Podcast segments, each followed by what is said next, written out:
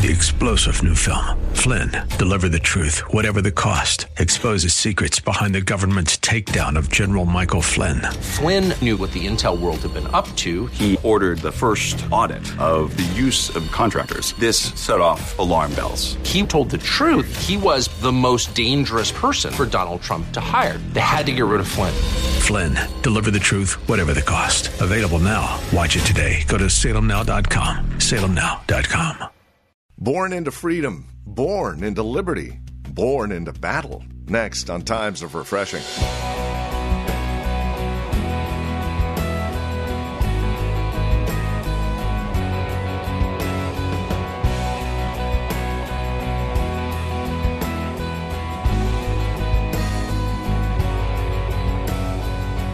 We look at our new lives in Christ and we tend to think that everything is going to be peachy from here on out. That was the missing piece to the puzzle for the rest of my life. But what we fail to realize is we have been thrust into a battle, a war that is waged daily on our lives, on our souls, our spirits. It is a war that we need to be successful at if we are to survive and thrive. That is the focus as we explore 1 Timothy chapter 6 verses 11 and 12. Join us for times of refreshing. Here's our teacher and pastor now, Pastor Napoleon Kaufman. It's amazing how God um, basically from a spiritual standpoint when you get saved, he enlists you in a war. Okay? And I talk about this and I've been talking about it for, for years. You know, one of the things that happens for a lot of people is they don't know how, or in some cases, don't even want to fight back.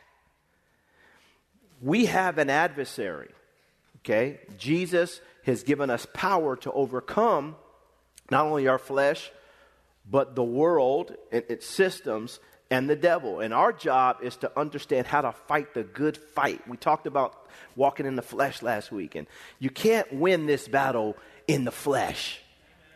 Can I have an amen, y'all? It is a spiritual battle. And the way in which we win is we've got to learn how to fight the right way. Okay? We have to be strategic. We have to understand the, the boundaries that God has established for victory for us and we just got through praising god about this and shouting and it's a blessing when i when i go to preach a message.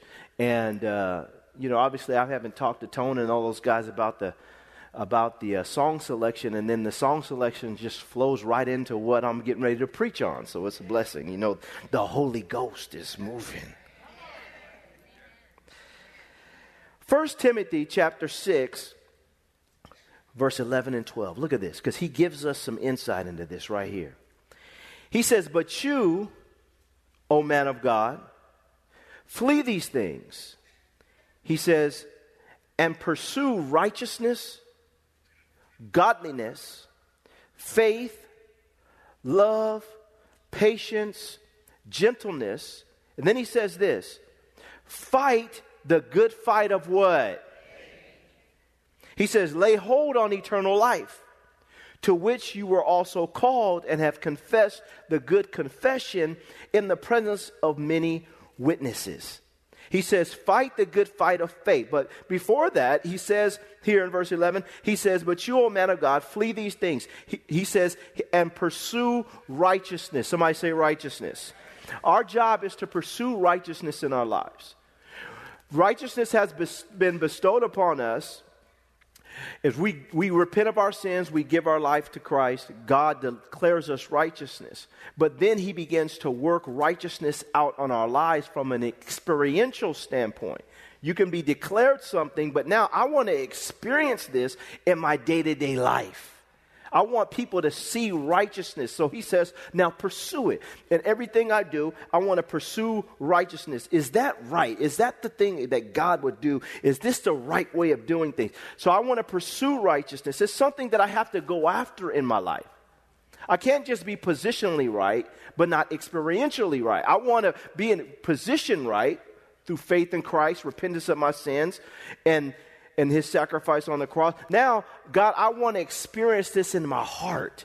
and in my life and how I live and how I see things. So I am righteous in the sight of God. I li- so I live righteously. I got to pursue it. God help me to get this in my life more. He said godliness, godliness, godlikeness. I want to start acting like the Lord. Can I have an amen, y'all?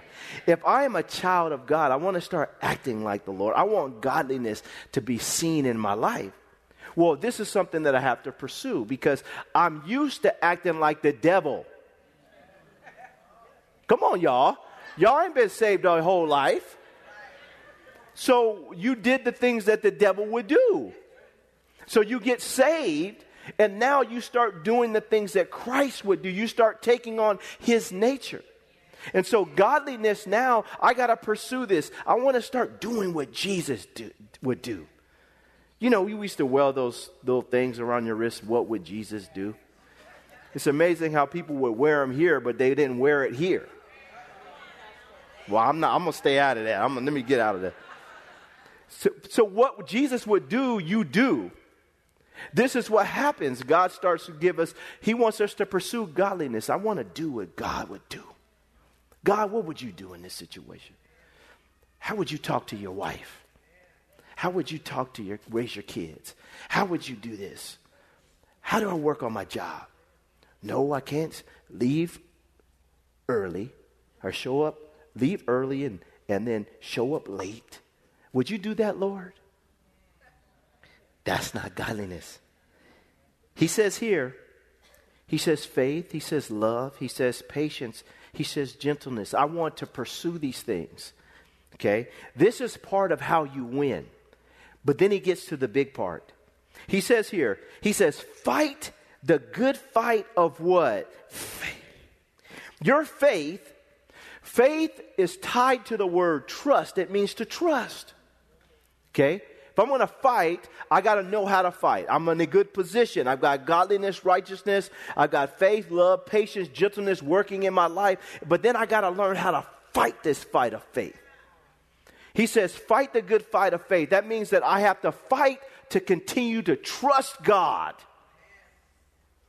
to trust God. Your faith is tied to the word trust. So that means I've got to trust God. When my circumstances look contrary to what God has shown me, what I believe, what I know, and, and it looks bad, it doesn't mean that it's bad. If I keep my eyes on God, who has the, in a moment, He can change any situation. But I have to make sure that I stay in this place of trust, and the devil's going to whisper in my ear all forms of doubt, unbelief, fear. He's going to project upon you um, worry and doubt. He wants to get you confused. He wants you to start getting to a place of desperation where now you lose your spiritual equilibrium and you make bad decisions because of pressure. Does anybody know what I'm talking about in here? And so what happens is I have to get to a place where I understand the fight is I got to keep trusting God. Now, God may ask me to make some adjustments. He may ask me to make some decisions. He may ask me. Trusting God doesn't mean I just sit there and do nothing if God is asking me to do something. And oftentimes, when He's saying to trust Him or have faith, it means that sometimes God is going to ask you to make certain steps that initially feel uncomfortable but you choose to do them. Why? Because I trust you. Because I trust you. When God asked me to walk away from playing in the NFL, it wasn't, I wasn't, whoa, praise the Lord. I wasn't shouting like that. I was like, whoa, my goodness. Okay, okay, are you sure? Give me like 25 confirmations and then you know, you go through this process in your mind where you're trying to, man, this is this is crazy. This is I can't believe I'm about to do this, you know, and God is asking you to do something. He's asking you to trust in him. He's asking you to trust. And for us, we have to see that our faith is tied to trusting. I have to get to a place in my life where I'm willing to say, God, I trust you. Trusting God doesn't mean you understand everything. He asks you to take a step. You don't understand it all. But on the other side of your step, God brings revelation. He discloses more of who He is to you. Abraham had to trust Him. You look at the life of Moses, he had to trust Him. Joshua had to trust him. Joseph had to trust him. Life, if you're going to walk with God, you have to trust him. Because without faith, it is impossible to please God. So it's important that we all learn that this is built into the relationship. We're going to have to trust him. And when you trust him, you're winning. You're winning the fight. The devil wants you to doubt him get discouraged, give up. And then when it comes to your life, get to a place where you start to control your life. Not realizing that it's not really you, it's the devil prompting you to do what he wants you to do. But we learn how to rest in God, to trust in God. This word faith is also tied to the word conviction. You have a strong conviction within your heart. This is, this is how you win. What God says to you becomes so real and it becomes so clear in your heart that no one can, can, can convince you any other way. You have been convinced. You have a strong conviction about this is what God is saying. God, Jesus Christ is real. He rose from the dead. I don't care what anybody says. No one could ever convince me that that's not true. You have a strong conviction in your heart when it comes to God. When it comes to the Word of God, you have a strong conviction. This is how you win. When the Jehovah's Witnesses, different religions come on your door, come talk, knocking on your door, you're not, you're not confused. Can I have an amen? You're not confused. You're not, you're not doubting it. Oh, wait, wait, wait a minute. Joseph Smith, this was. No, no, no. I don't care about Joseph. I care about Jesus Christ. Can I have an amen? What happens is you get to a place in your life where it doesn't, Muhammad, Buddha, well, hey, if y'all want to worship them, that's between y'all. But I know Jesus, though. And I know a lot about. And so what happens is we get to a place where you get so convicted. I, I wanted to say convinced and convicted at the same time. I just made up a word, but y'all know, y'all know what I mean.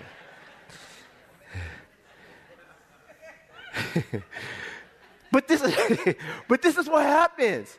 And, and, and now it, you're settled. You're in a good place because you trust God. And then you have a strong conviction concerning His words and who He is and no one can persuade. Well, you win when you do that. That's the good fight. That's the fight that the Lord is looking for. He's looking for us to be in a position where no one can persuade you in a different way concerning who He is and what He said. No one can convince you that there's another way to the Father. And so for us, we have to get to this place in our lives where we learn how to fight that fight. We trust God, we win. We have a strong conviction concerning who He is and what He said, then we really start winning. This word here, faith, is also tied to the word persuasion or persuaded. You've been persuaded. Now, God has fully convinced you from a mental and a heart standpoint, He's convinced you and has persuaded you, now it starts to make sense. I'm persuaded. Oh, I get it. I'm persuaded. Persuasion. He's won you fully over. And so for us, it's important too that we, Christianity is not without the thinking process. There's reason that's also mixed into this. People, when you look at Luke and you look at Apostle Paul, these were educated people. They were skillful people, they had great understanding.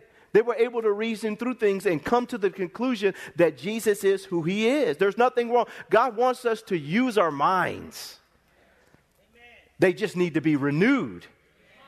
But he doesn't, he's not against knowledge and wisdom and science and all these other things.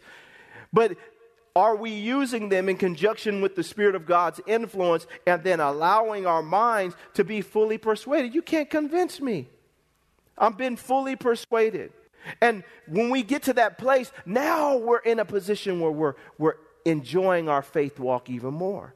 Now, persuasion, sometimes persuasion concerning certain things when it comes to the gospel and, and Christian life, some things come progressively. Like I didn't understand that now, but I understand. I didn't understand that then, but I understand it now. Now it makes sense to me. Now I get it. Now I get it. And I think it's important that we understand our journey with God is He be- persuades us concerning certain things over a period of time as you journey with Him. God starts to show you stuff. And you say, oh, wow, I can trust God in that, can I? Oh, okay, that's the dynamic between a husband and a wife. Oh, that's how you do. Okay, I okay, that's how you do it raising kids. Okay, I get it now. Cuz I used to just grab the So now God told me this is how I'm supposed to do it. Can I have an amen? Come on, y'all. Now that's how you do it. Okay, got it. Okay, I'm convinced. And then for some people, they're persuaded, they love God, but they, they haven't been, been persuaded in certain areas. And what happens is, now watch this, y'all. What happens is there's a fight that goes on within your heart and mind, and you have to allow, you have to win that battle. You have to win that battle wait a minute, the way I was doing it was wrong. That's okay. I'm going to start doing it right now. You know, listen, yelling at your kids isn't going to solve every problem.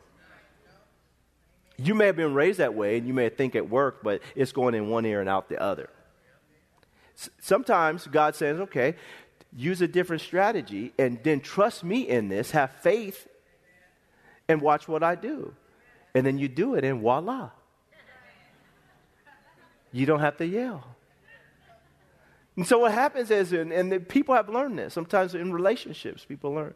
If I'm to get my way, I got to yell and fall out like I used to do when I was three years old. My mama didn't give me the toy when I was in a grocery store.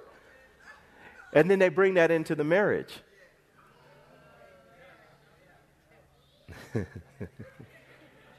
you have to be persuaded.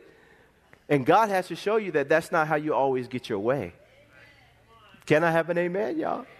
Okay? And so what happens is we win when we get to a place where we allow God to fully persuade us in, in all things concerning life and godliness and righteousness. And then God starts to move in our lives. And then the devil doesn't know what to do. He starts to lose his grip on you. The last thing here that I wrote concerning faith is that faith also places you in a position of rest.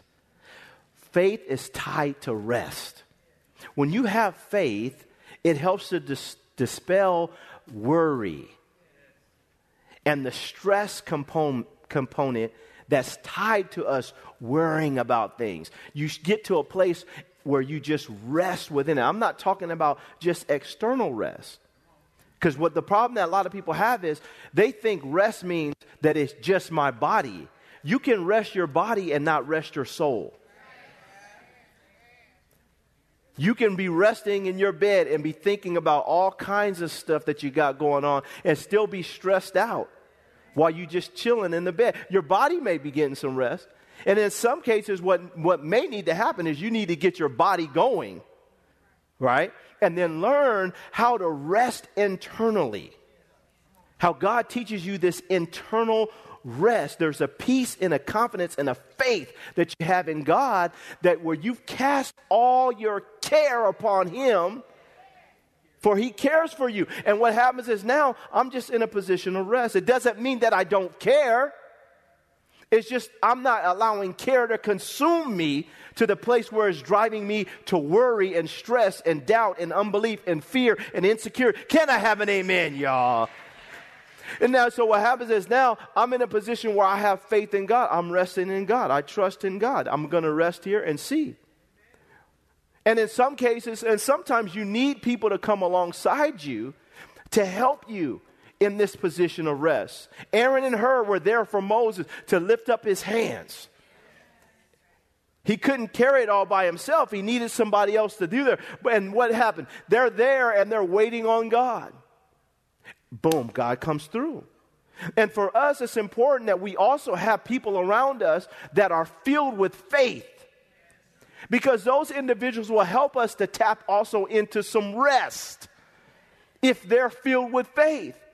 So now you're not carrying it by yourself. I got some people there that are with me, helping me to carry it, and we're going to get this thing done. And now we're bearing the burden, and I'm not falling out at night.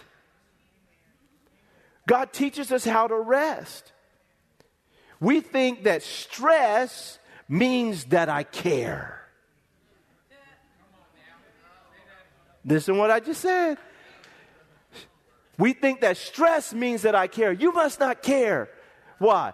Because you're not flipping out, falling out. You're not, you're not, you're not worrying and stressed about it. You, you must not care. No, I care. But I, I cast my cares upon the Lord, and He's helping me to bear this. And I got people, can I have an amen, that are helping me to bear this also? And so I'm not flipping out like you. If you want to flip out, flip out. But I'm about to chill and eat these Doritos and have a good time watching.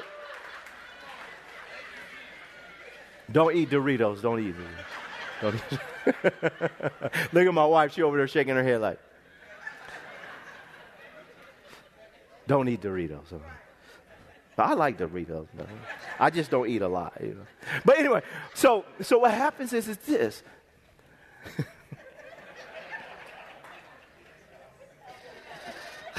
what happens is is this, y'all.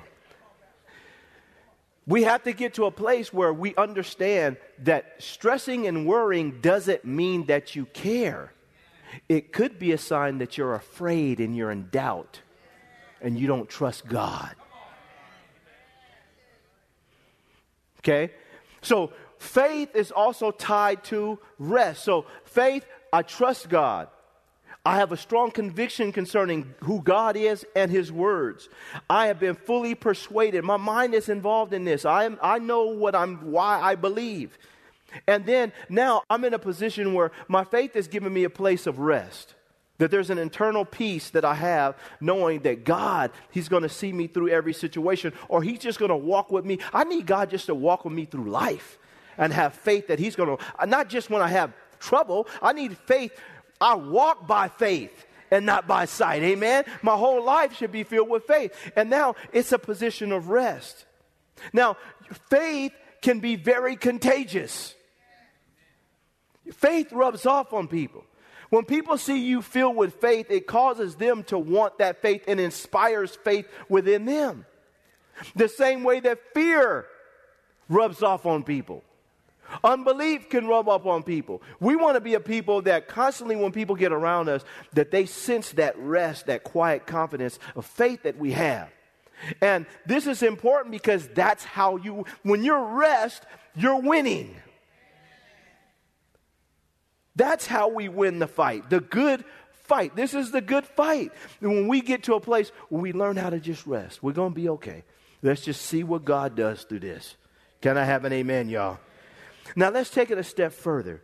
Go to 1 Timothy chapter 1, and we're going to look at verses 18 to 20. This is very important.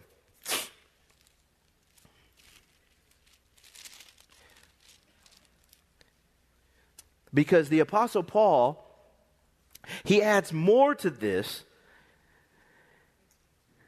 and it's good. It says here in verse, in verse 18, it says, this charge I commit to you, son Timothy, according to the prophecies previously made concerning you, that by them you may wage a good what? Warfare. Having faith and what? A good conscience, which some have rejected concerning the faith, have suffered shipwreck of whom are Hymenaeus and Alexander, of whom I delivered to Satan, that they may learn not to blaspheme. Okay, so he says this in verse 18, and he brings us this whole brings up this whole concept of fighting, warfare with your faith. And he says here in verse 18, This charge I commit to you, son Timothy, according to the prophecies previously made concerning you, that by them you may wage the good warfare.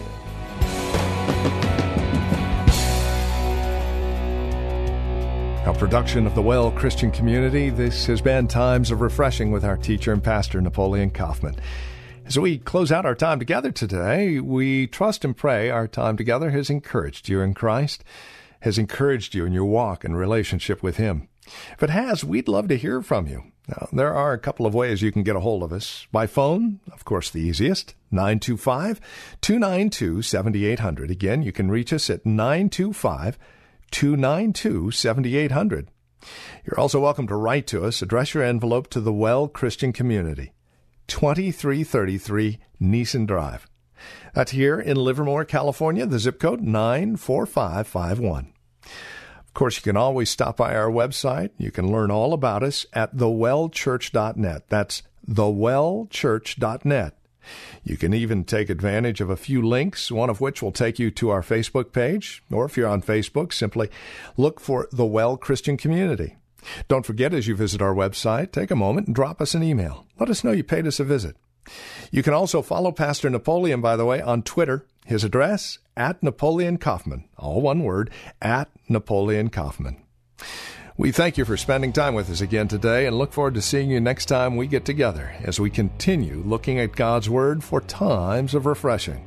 Until then, may Jesus Christ be highly exalted in your life and may He bring you a peace that passes all understanding.